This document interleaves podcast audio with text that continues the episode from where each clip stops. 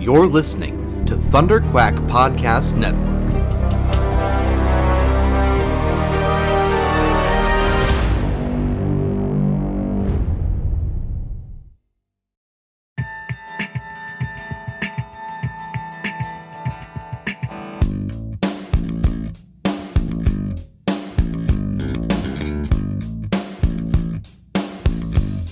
You're listening to the Pullbox Podcast, the international graphic novel book club. Here are your hosts, Kurtis Finley and Michael Cohen. Hello and welcome back to another episode of the Pullbox Podcast. I've got a very special guest with me here today. His name is John Semper Jr., and um, you may not recognize the name, but you probably know a lot of his work because he's been um, a vital part of um, you know the children's uh, childhoods of uh, the 80s and 90s, especially if you watched the, the Spider-Man cartoon that aired on Fox Kids in the early 90s. Um, welcome to the show, John. How are you today? Well, thanks for having me, Kurtis. I'm fine, and uh, I'm delighted to be here. I always like to talk about me. yeah, that's great. Well, then, uh, then you're, then I guess I'm talking to the right person. you definitely are. Um, so before we, uh, the point of uh, our interview, I think, is going to end up uh, talking about Cyborg, which you, who you are now um, writing um, for DC Comics. But I want to start kind of back at the beginning and talk about a little bit about who you are, where you came from, and um, and Spider Man. Um, on your um, on your YouTube page, you posted a little video, a short video, I guess, of a of a, an animation that you made in college of Sherlock Holmes. Yes. Um, yes. So, are you trained as an animator? Well, I'm not trained as an animator. Back in those days, um, it was not really something you could get trained in while you were in school. Um, so you had to kind of do stuff on your own if you know if you wanted to learn anything, and that's pretty much what I did. Uh, I'm always amazed today. I, I lectured at the beginning of the year. I lectured at Ball State in Indiana, and they have this amazing building, couple of buildings actually, um, one of one of which is named after Dave Letterman, uh, and and these buildings are filled with nothing but video equipment and film equipment and green screen studios and and it amazes me that you can go to college now and come out with a degree in something like animation or something like filmmaking or sound work or whatever um, back when I was in college, it really wasn't possible. I think there were only two two major universities that were teaching anything related to film, and that was USC and UCLA. Three actually, because I think NYU was also there. Right. But um, I, I graduated from Harvard, and they really didn't have any film program to speak of. Um, and so uh, I just did a lot of stuff on my own, and uh, there was a the format uh, that was uh, burgeoning at that time uh, was Super 8 and Super 8 sound was brand new. So for the first time, you could shoot something on your own that had sync sound, synchronized sound, and that was a that was a very big deal. Um, so I was playing around a lot with Super 8, and uh, and I, I decided I would do some stop motion animation, and that was that's how that little Sherlock Holmes film got made. I just wanted to play around with stop motion animation. So it was, it was just a, a little side project for you then. That's all that there was to do in film back in those days. At, Harvard, they had this building, the uh, Carpenter Center for the Visual Arts. Most of the floors were devoted to people who were working uh, to become architects.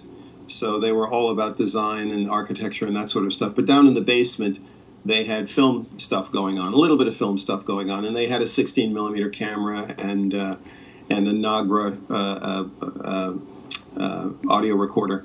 Um, and so, if you were really very adventurous, you could get that equipment and go out and make a film. But it was so expensive back in those days to make film. Um, and then when I, I, stumbled across a fellow named Bob Doyle um, at Harvard, who was inventing wonderful things to do with Super 8, and one of them was synchronized sound, and and that was strictly extracurricular. There, it, he, he was I think he, he was in the science department or something of that sort. He was a brilliant guy. And he was just doing this on his own because he was interested in it. And he eventually formed a company called Super 8 Sound that was based in Cambridge, Massachusetts. and uh, I affiliated with Bob. So I had access to all this wonderful equipment to play around with, and I made a lot of short films, and I did a, little, a lot of little animation, and it was all extracurricular. It was all on my own, and that's how I taught myself how to edit, and that's how I taught myself a lot about animation. And those days, you'd get books, you know, and, and learn all these different things. But that was my film education was was strictly uh, extracurricular. So has animation always been an interest of yours? Yes, ever since I was a kid. I'm doing exactly what I wanted to do my whole life. When I was a kid, I got very excited about Walt Disney and Disney movies, and uh, uh, a movie that had a profound influence on me was Sleeping Beauty because oh, yeah. it was, you know, widescreen and stereo sound and had that fantastic action sequence at the end with Prince Philip fighting the dragon, and and that just I t- the fact that that could be made, the fact that you could do that, make something like that for a living was overwhelming uh, to me, and I decided right then and there that I wanted to make cartoons. So I'm I'm pretty much doing exactly what I set out to do all these years. You've been uh, you've been with pretty much every major studio it seems over the years. Um, other than Spider Man, what was the highlight for your for you? Disney, Warner Brothers, Hanna Barbera, Henson. Well, there are a lot of. I'm happy to say that there were a lot of highlights. Um, I'm lucky that there were a lot of highlights. I arrived in this town, and within days, I was meeting uh, all the heads of all the major animation studios. That's because I worked for a gentleman by the name of Sheldon Renan. Um, I had done some work for Sheldon in Boston when I was in college uh, on a TV series that he had done for PBS. Years later, when he found out that I was coming to Los Angeles, or actually coming to the uh, West Coast, he um, hired me to work with him on a project that uh, involved us meeting all the heads of all the of the of all the animation studios. Wow. He was working he was working for a client that wanted to buy an animation studio. So in the name of research, we were going and interviewing everybody. So literally within days of arriving in LA, I was at Disney Studios, which was a dream come true. I was at Hanna Barbera which was kind of a dream come true. um, I uh, I was uh, at Filmation, which was one of the big animation studios of that particular moment in time. This yep. is 1970, 1979. Um, Ruby Spears, we met with Ken Ruby and, and uh, I'm sorry, Joe Ruby and Ken Spears. Um, so uh, yeah, at Hanna Barbera, they they let us sit in on a Flintstones recording session. So we were you know, sitting in a room with Mel Blanc and Henry Corden and Jean Vander Pyl, and and uh, it was, you know, it, for someone who had grown up loving cartoons, it was everything. I can just, just imagine. Everything. That's wow, what an opportunity. that's that's that's amazing. So that that was one high point. Another high point, very quickly, was working with Jim Henson. I did the animated Fraggle Rock for Jim. Working with Jim Henson was heaven. Um, and then another high point was working with George Lucas. I did a project uh, for him for his uh, George Lucas Educational Foundation. So I was up at Skywalker Ranch for a couple of weeks and working directly with George, and that was cool. Yeah. Um, and you know, I mean, uh, working with Stan Lee. You know, how do you how do you rank these things? No, you don't. don't to... yeah. Wow. Uh, how did you get uh, associated with Marvel? Entertainment uh, with the Spider-Man show. You'd worked for Marvel a couple times before that with some other animated shows, right?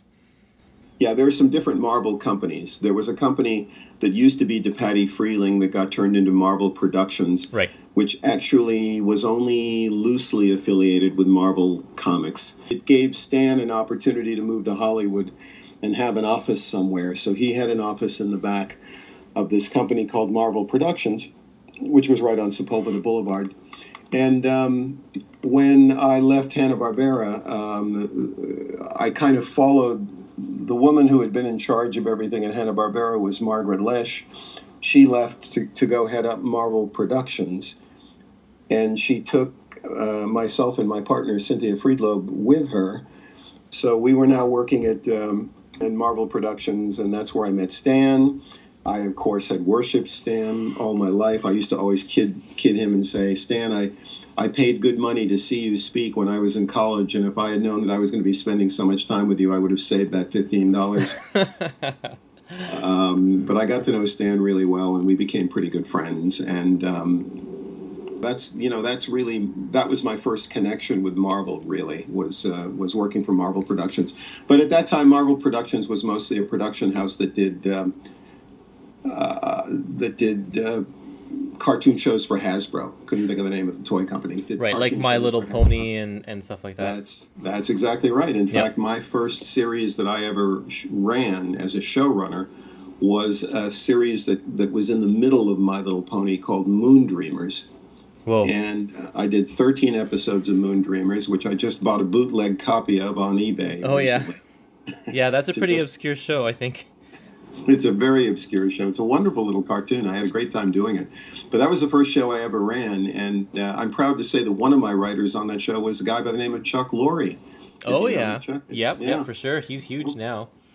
Yeah, I was just I took the Warners. I had a, a, a friend in from out of town, and we took the Warner Brothers tour. And there's now a Chuck Lorre building. There are like you know there are several buildings on the lot that that are the Chuck Lorre buildings. Wow. And I thought to myself, I remember when he was two offices down from me at Marvel Productions. so And so, what led to your involvement in the Spider Man cartoon? Well, that came through Stan. Um, Stan and I, as I said, became good friends, and then I went off and, and did other stuff. Um, Marvel Productions closed down eventually, uh, and I, um, at that particular time, I think Cynthia and I went off and were we were under contract to NBC, and we were doing the Henson, we were doing stuff for Henson. Um, I was one of the people who helped invent or create Dog City, which was a, a, a thing that Jim Henson did. Oh, yeah, I used to Um, watch that one. Yeah, it was. It's a cute. It's a cute show. I'm very proud of, of having been involved in it. Uh, I was working on a PBS show called Puzzle Place, which which is best forgotten. I mean, it was Oh, no. it was just just the mess. It, the production was a mess, and I, I was not terribly fond of the people, and they weren't terribly fond of me. Oh, Um, and I'm in the middle of working on that show. It was a puppet show, and uh, uh, the uh, the only real claim to fame there was that uh, the puppets were designed by Kevin Clash, who would later go on to become famous as Elmo. right.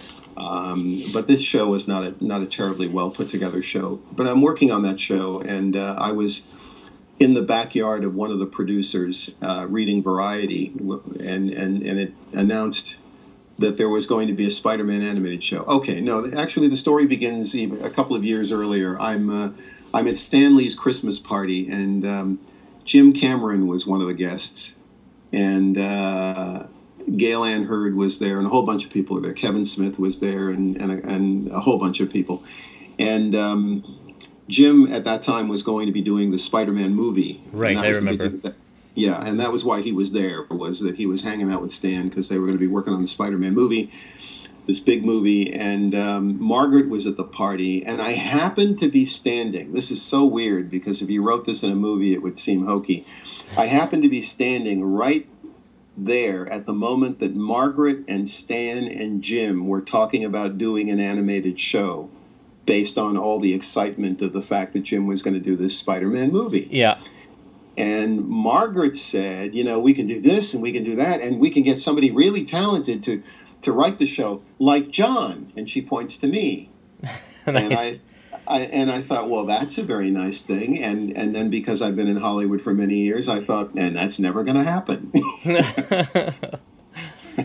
um, and I was right because the next thing that happens is like a year later, I'm in the back of. Uh, of Sonia Rosario's backyard, and we're thinking up stories for Puzzle Place, and I open up a variety, and there's the the announcement that they're going to do this animated show, and the showrunner is going to be somebody else. oh, yeah. and I I thought, okay. Um, then about a month later, I get a call from Stan. Maybe it wasn't even a month. Maybe it was a few weeks later. I get a call from Stan. You know, the, the funny thing was, I, at the time, I said to myself, "Wouldn't it be great if it didn't work out with with that showrunner?" And, and Stan called me and said, "John, you're the only guy for the job." You know, kind of like like Forty Second Street. You know, go on out there, kid. Only you can do this. yeah. Um, and sure enough, that's what, what what happened. Was I got a call from Stan about a week or two later, and uh, he said uh, we're having trouble making a deal with this particular showrunner, and I, I I want to put your hat into the ring. And I said, oh my goodness, that's amazing. You know, this that would be a dream job. And I should point out that not only was that show going to be the biggest show of that particular moment, but it was also, uh, you know, Spider Man was my number one favorite comic book. And um, and so for me, it, it really represented a dream job. So here I now have Stan Lee calling me up and saying, "Guess what? I want to throw your hat into the ring to do this dream job." And I it was I was overwhelming, and I said, "Great." And then a week later, he called me up and he said, "We made the deal with the other guy. I'm sorry I got you all excited, you know, and, wow. and, and good, good luck to you." That's oh, you know, Excelsior. How um, dis- how disappointing. and so uh, that was that, and um, I continued working on Puzzle Place, and um, about many months later, and I, I, can never get the timeline correct, but I'm going to say something like six months later. Um, I got a call from Stan, and it was the exact same call. This time it was, you know, we're, we're having a lot of difficulties here, and we're thinking that we need a new showrunner to take over. And this time I just, I'm going to tell them that you're the guy. And I said, absolutely fantastic. Thank you very much. And, uh, and he did. Stan is, is wonderful for having done that, and, and it, it could not have happened without him uh, making me the showrunner. He just made me the showrunner. Um, I'm not even sure that the network was necessarily all that thrilled, or and certainly not the other people that were in charge of the show. That's Stan just you know basically took me by the scruff of my neck and shoved me into it and said, "This is the guy," and and that's how I got the show. I left Puzzle Place. Those people are still angry with me today. I'm sure that I just completely left that show. Uh, because um, you know one show was destined for obscurity, and the other show was basically the show that was going to to uh, to make my name. Uh, and uh, how can anyone blame you? Yeah, there you go. I went over to Spider Man, and Spider Man was uh, at that particular time was a big mess. It was a huge mess, and it was uh, uh, running the risk of not getting on the air. And um, somehow I managed to pull it all together, and, and we got on the air, and we ended up uh, being a number one show. So that's that story. Wow, yeah, what a what a series of events that is, like uh, ups and downs. but uh, yeah, it's it's such a vital part, I think, of uh, of all of our childhoods. That when we grew up in in that era, I know I watched it um, through high school, mm-hmm. and mm-hmm. uh, and and yeah, the influence it had on the comics and on just the Spider-Man culture is uh, is fantastic. So yeah, thank you for making it what it was. Well, my pleasure. Thank you for for having watched it and having enjoyed it. Yeah. Um, let's see. Let's move on to uh, to what you're working on these days. Um, you've got a couple of different projects going on. Um, are you still working on the, that? Uh, there's a horror TV show that you were involved in for a while, right? or web yes. series. Uh, I did it. That was the vanity project. That was all me. Oh, okay. And, uh, I I created that, and I found some lovely people who were willing to pay for it, uh, and I ended up paying for a good portion of it myself. But um, I, I, affiliated with a gentleman by the name of Patrick Greathouse, uh, and uh, he had a company called Asylum House, uh, Asylum House Productions, and um, he came in on it. Uh, it started out as a web series. I did a web series with an actress. One of my actress friends was complaining to me. Uh, this is in the early days of YouTube. Uh, one of my actress friends was complaining to me that she wasn't getting any work and she wasn't getting any attention. And I said, well, you know, there's this new thing called YouTube and people are putting uh, putting their uh, you know their stuff up on YouTube. And she said she was Dutch and she had a little bit of an accent. She said, "Oh, no, that is for porn. That is for porn." and I said, "No." I said, "There's something. You know, there's a whole other thing going on, and people are putting these funny ideas up there, and we should do a web series that would uh, that would showcase your talent." And uh, so I created this character for her uh, called Creeporia that was comedy horror, and we shot. We only shot for two days with her, but then I, I added a whole bunch of animation and goofy stuff, and uh, and I ended up. I had planned on doing five episodes. I think we only got as far as four before I just pooped out because I was doing everything myself. And we put the four episodes up. I put the four episodes up, and then um, Uh, Pat saw it, and a long story short, he approached me, and we ended up going into business together, and we decided to do something longer and more elaborate and more expensive. Um, and we did that. Uh, I shot it in uh, Indiana. Uh, I was there for a month, and then it took me a couple of years to to put everything together because again, I did everything myself. I did all the animation. I did most of the animation. I, I had a couple of other people come in to do some animation too, and. Um, yeah, Creeporia exists. It is. It's. Uh, I, I just. You know, it's a complete vanity project because it's something that I wanted to do, and it represents my bizarre sense of humor. And um, it's currently on Amazon. You can see it now on Amazon uh, via video streaming. It's also on Vimeo. Um, it might even at this time be on YouTube as part of their pay service, but it's definitely on Amazon. It looks great on Amazon. Uh, I, I watch it. The strange thing about Creeporia is it's certainly not the best thing I've done, but it's the thing that I enjoy the most. I, I can watch, I can sit down and watch Creeporia and, and say to myself, I'm only going to watch five minutes of it, and I end up watching all three and a half hours of it. Wonderful. Uh, uh, but I enjoy it. It's a lot of fun. It's very silly. So yeah. And um, now you are uh, you're the the writer for um, Cyborg for DC Comics. Um, what, mm-hmm. How did how did that gig happen? I got a phone call. Would you like to be the writer of Cyborg for DC Comics? I said yes. Wow, simple it's as that. Simple. It's that well, simple. Well, good. so this was your first real work working with this character. Uh, the comic book, yes. Uh, I actually wasn't terribly familiar with the character um, prior to beginning, which I think was uh, a good thing. Yeah. Because, um, yeah, you know there there are some difficulties I think at this particular point in time with Cyborg that I could come at from a fresh perspective. I didn't bring to it any preconceived notions of who Cyborg was. So, um, I mean, I was familiar. I knew the character existed, but he, you know, it was he was not a character that I had been heavily invested in as a comic book reader. Right. Uh, so when I got this gig, uh, and I should mention the gig actually came to me through through someone I knew named Dan Evans, uh, who call, he was the one who called me up and said, "How would you like to do it?" So I thank Dan for for having uh, gotten me involved. And uh, I also um, thank Dan DiDio. I've known Dan DiDio, who's the head of DC Comics, for close to 20 years. And we had always talked about me, me doing something over there. Um, and it just had never quite come together. So this was the time that it came together. So the two Dans are responsible. They're the ones who, who basically brought me over. Um, the uh, when I started reading what had been done with Cyborg lately, uh, it, it, became apparent to me that this was a character in dire need of a personality. Ah. Somehow he had just been overlooked when it came to figuring out who he was and what's going on in his head. I think with a character like this, sometimes you get a little overwhelmed with all the, the powers and the gizmos and the um, the you know the, the sort of flash flashy whiz bang kinds of things.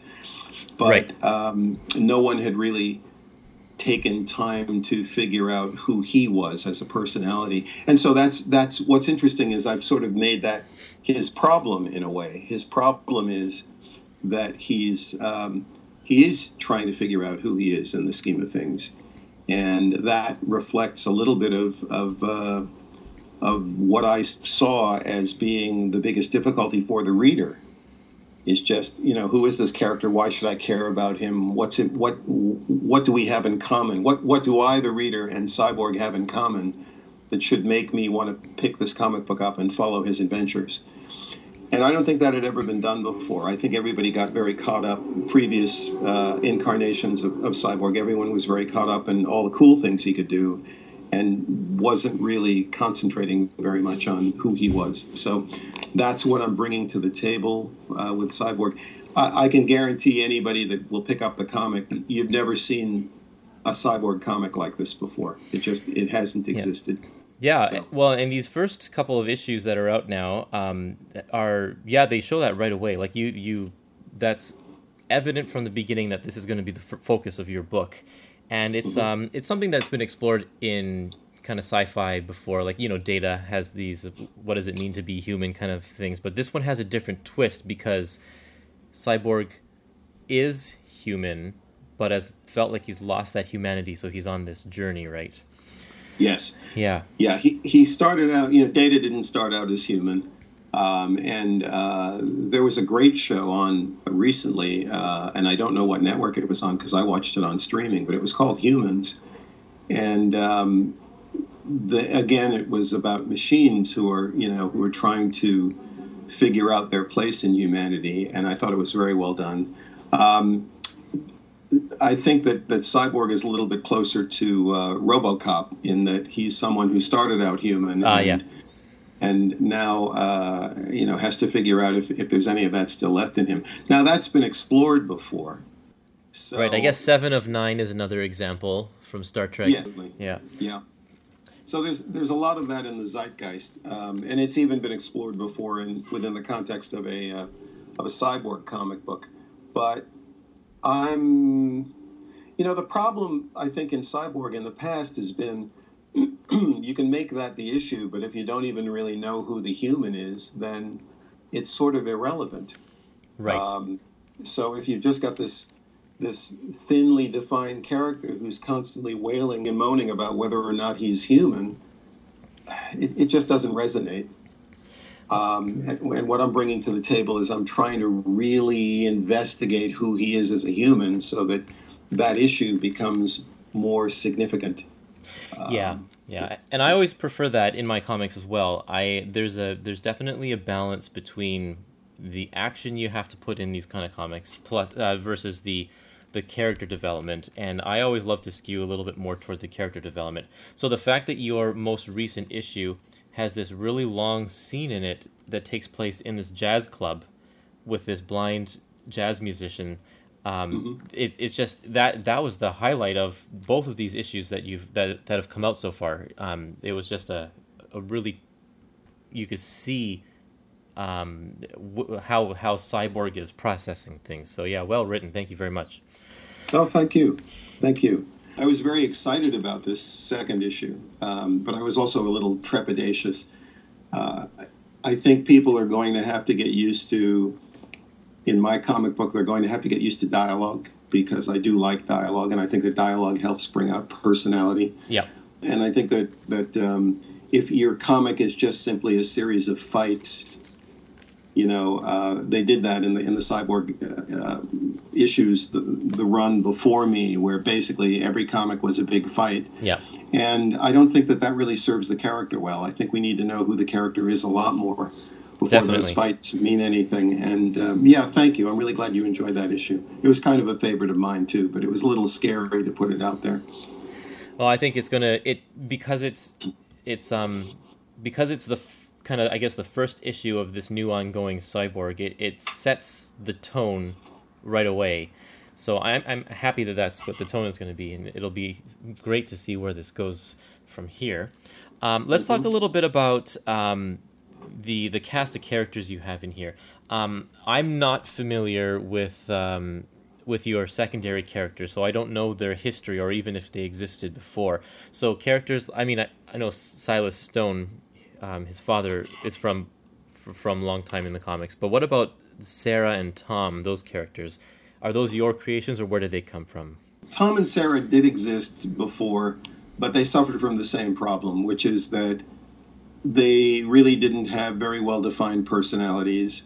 When I read the previous run to get up to speed with the character, I after 12 issues, 13 issues, I still had no idea who they were or why I should care. Right. Uh, or even really how they related to Cyborg. So again, all of you know, and I get excited when I see that there are problems like that because then I think, okay, well that's where I can go. Everything I need to do is based on reading the thing that pre-existed and then thinking to myself, okay, what's missing here? What's wrong? What don't I like? Why am I bored? Um, and so, in a way, things that aren't right, you gain more from in a way than things that are done right, because things that are done right are usually it's usually harder to figure out. Well, why is that? Why is that working? It, you know, it, it always seems so seamless and so so easy to um, you know to um, to just comprehend. But things that aren't working, you can usually instantly identify what's missing. Like, oh, that character's boring. Well, why is she boring? Well, because I don't know who she is, and therefore I don't care. Well, why do you know what what would make me care about her? And then that's really where you can start having fun is to figure out well what if she's this and what if she's that what if her relationship with vic is this and, and that sort of thing and that's really uh, a lot of what i'm doing with this book i, I will start introducing newer characters the jazz uh, performer by the way uh, for instance blue is new okay he's an invention of mine and is he going to be a recurring character in your book he will a little bit he Nice. will uh, and uh, he'll be a little bit of a yoda uh, to uh, to Vic. Um, yeah i see but- blue as a yoda and sarah is kind of an obi-wan yeah, Sarah is going to be interesting. There are some things about Sarah that we're going to find out down the line. Uh, you know, with regard to her relationship with Vic. Um, yeah, I mean, everybody's going to get a developed backstory, and and we're going to find out things about them that we didn't know. And there are going to be new characters. I kind of had to start this comic book out by um, Geoff Johns really wanted me to establish the world and Right. establish the characters, you know, that have pre-existed. So I I couldn't introduce too many new characters up front. right But a- as we progress, uh, actually in, in issue eight, which I'm writing now, I'm introducing a major new character who will be very important to uh, to Vic. Uh, and in issues six and seven, I've introduced another major new character. So it's it's going to get very exciting as far as expanding his world. And uh, you know, if, if you're at all interested in this character, this is the run I think that you should be paying attention to. And for people who have never been interested in Cyborg, I would recommend that they jump in now because th- I, I just think that if he's if he's not going to be interesting to you after this, then nothing would make him interesting to you. Yeah. On the other hand, I think I think that he will be. You know, this run will make him uh, very exciting and very interesting. So. I also really like the artist that that uh, has been paired with you. Um, let's see, Paul Pelletier. Is it? A, is that how it's Yeah. pronounced? Yeah. He's uh he's he's great. He he's his artwork is clear and his um just his storytelling is really uh, well laid out. How Yep. how do you work with Paul? Like how, what kind of uh what kind of working relationship do you have there? Well, we were paired by DC. I did not know him or his artwork, and and uh, I wrote my script, my first script, you know, completely in the dark, and I was very descriptive, even going so far as to indicate how I wanted the, the pages laid out. Then I got this amazing, astounding artwork back, and I breathed a sigh of relief because obviously I was in, you know, th- my material was in the hands of a genius Yeah. and and see i have a thing. Here's the thing with me which is that i'm not really an avid comic book reader because i think that with so many comics when you open up the comic there's an assault of design and layout and and you know it's it's almost too much. It gets in the way of telling the story. Right. and then it's exacerbated by writers who are so busy proving that they're brilliant and cool that they forget to tell the story. so you know, there's. I was joking with this uh, with with my um, my girlfriend, where you open up the comic and it's almost like the comic is constantly saying to you. You don't think this is brilliant? Well, F you. Yeah. You turn every page. You know, you don't understand what I'm doing here. Well, F you. You don't, you know, you don't know who this character is. This character has existed for 30 years, and if you don't know his backstory, then F you.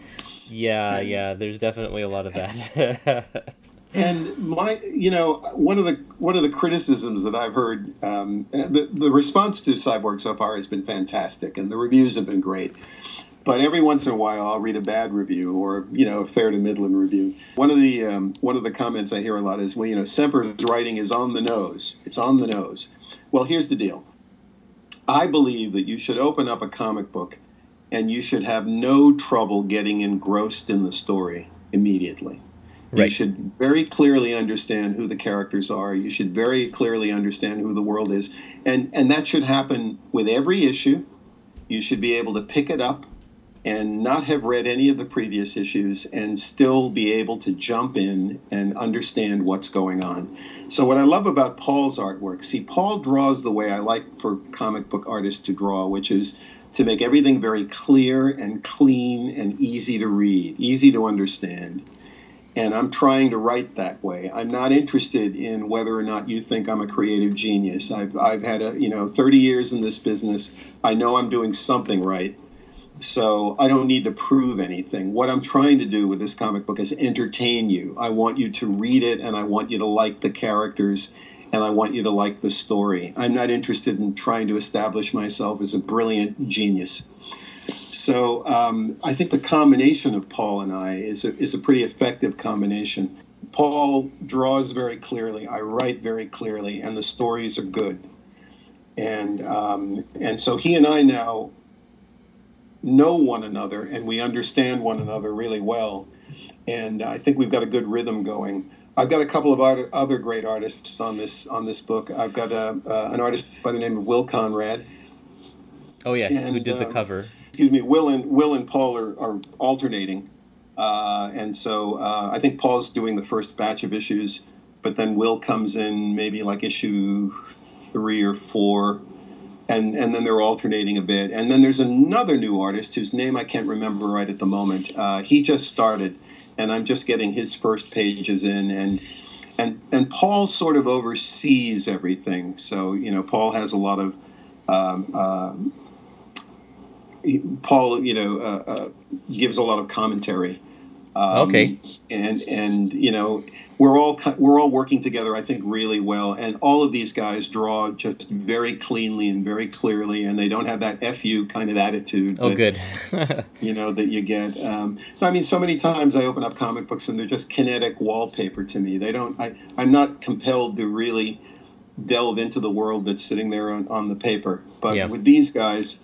I, I, always am, and I'm I'm very fortunate, and I thank DC for uh, for pairing me up with just brilliant artists. Um, no, Cyborg is also in the Justice League book. Do you have um, how much of your story writing, um, like, do you have to be aware of what's happening to Cyborg in, in Justice League in your comic no. as well? Not at all. And, Not at all, and I and I don't think they're aware of what I'm doing. Okay, perfect, nice. And but then if you really change the status quo of this character, would mm-hmm. that be affected? Would that be um, would would that be felt in the Justice League book? No, I don't think so. Uh, I don't. Uh, there's been no mandate to have to do that, and and I'm not really paying any attention to what's going on in the Justice League book. I, I am reading it a little bit, but um, that's their world, and I'm yeah. doing my thing. And nice. Yeah, it's, it's separate. Yeah. Well, writing for a team book is so different anyway than a solo solo character. Mm-hmm. Just before we sign off, um, I wanted to give you a chance to plug one of your newest endeavors here. You're working on um, a little uh, uh, crowdfunding project right now, right? You want to tell us a little bit about that?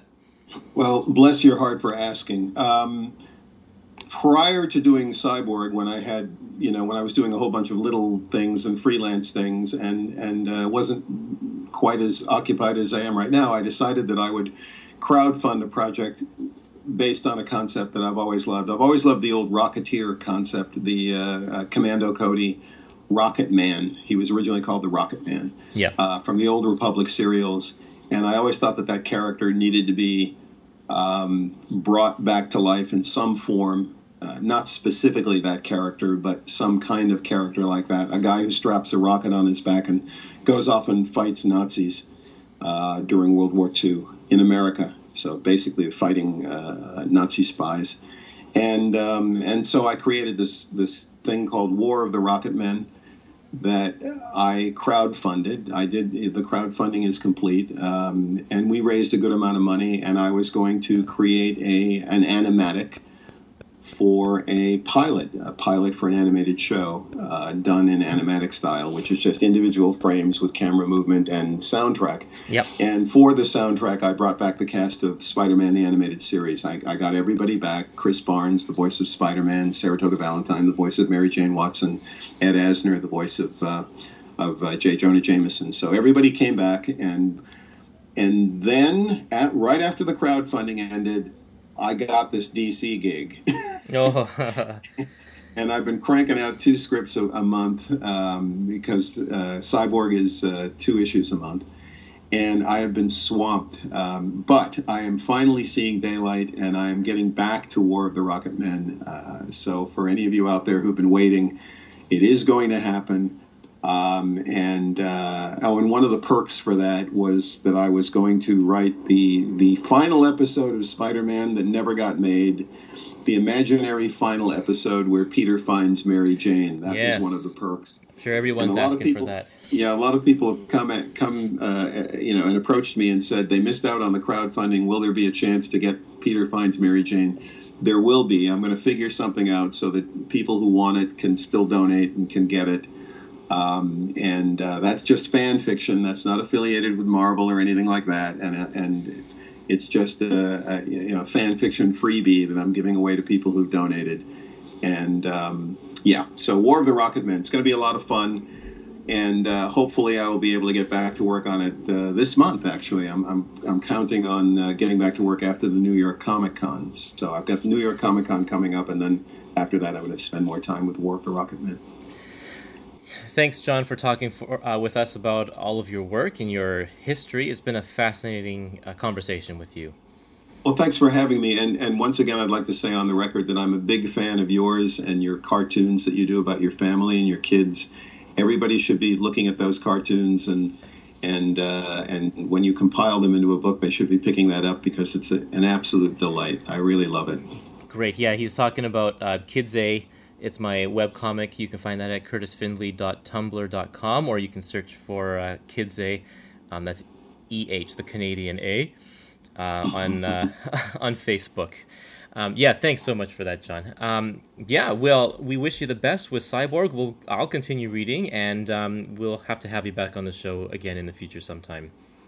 Anytime, anytime. Thank you for having me. Thanks, John.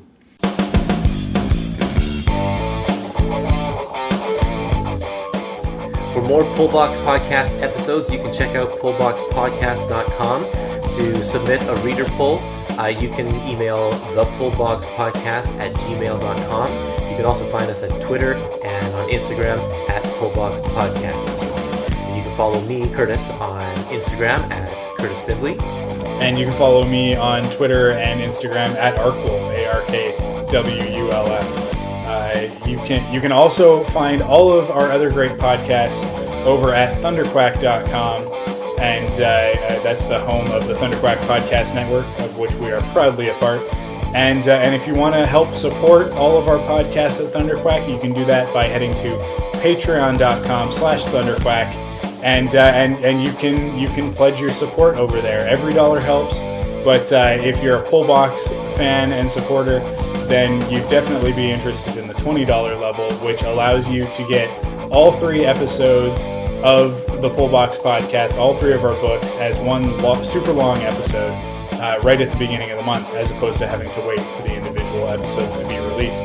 So you can find all that at patreon.com slash thunderquack and all of our other podcasts at thunderquack.com.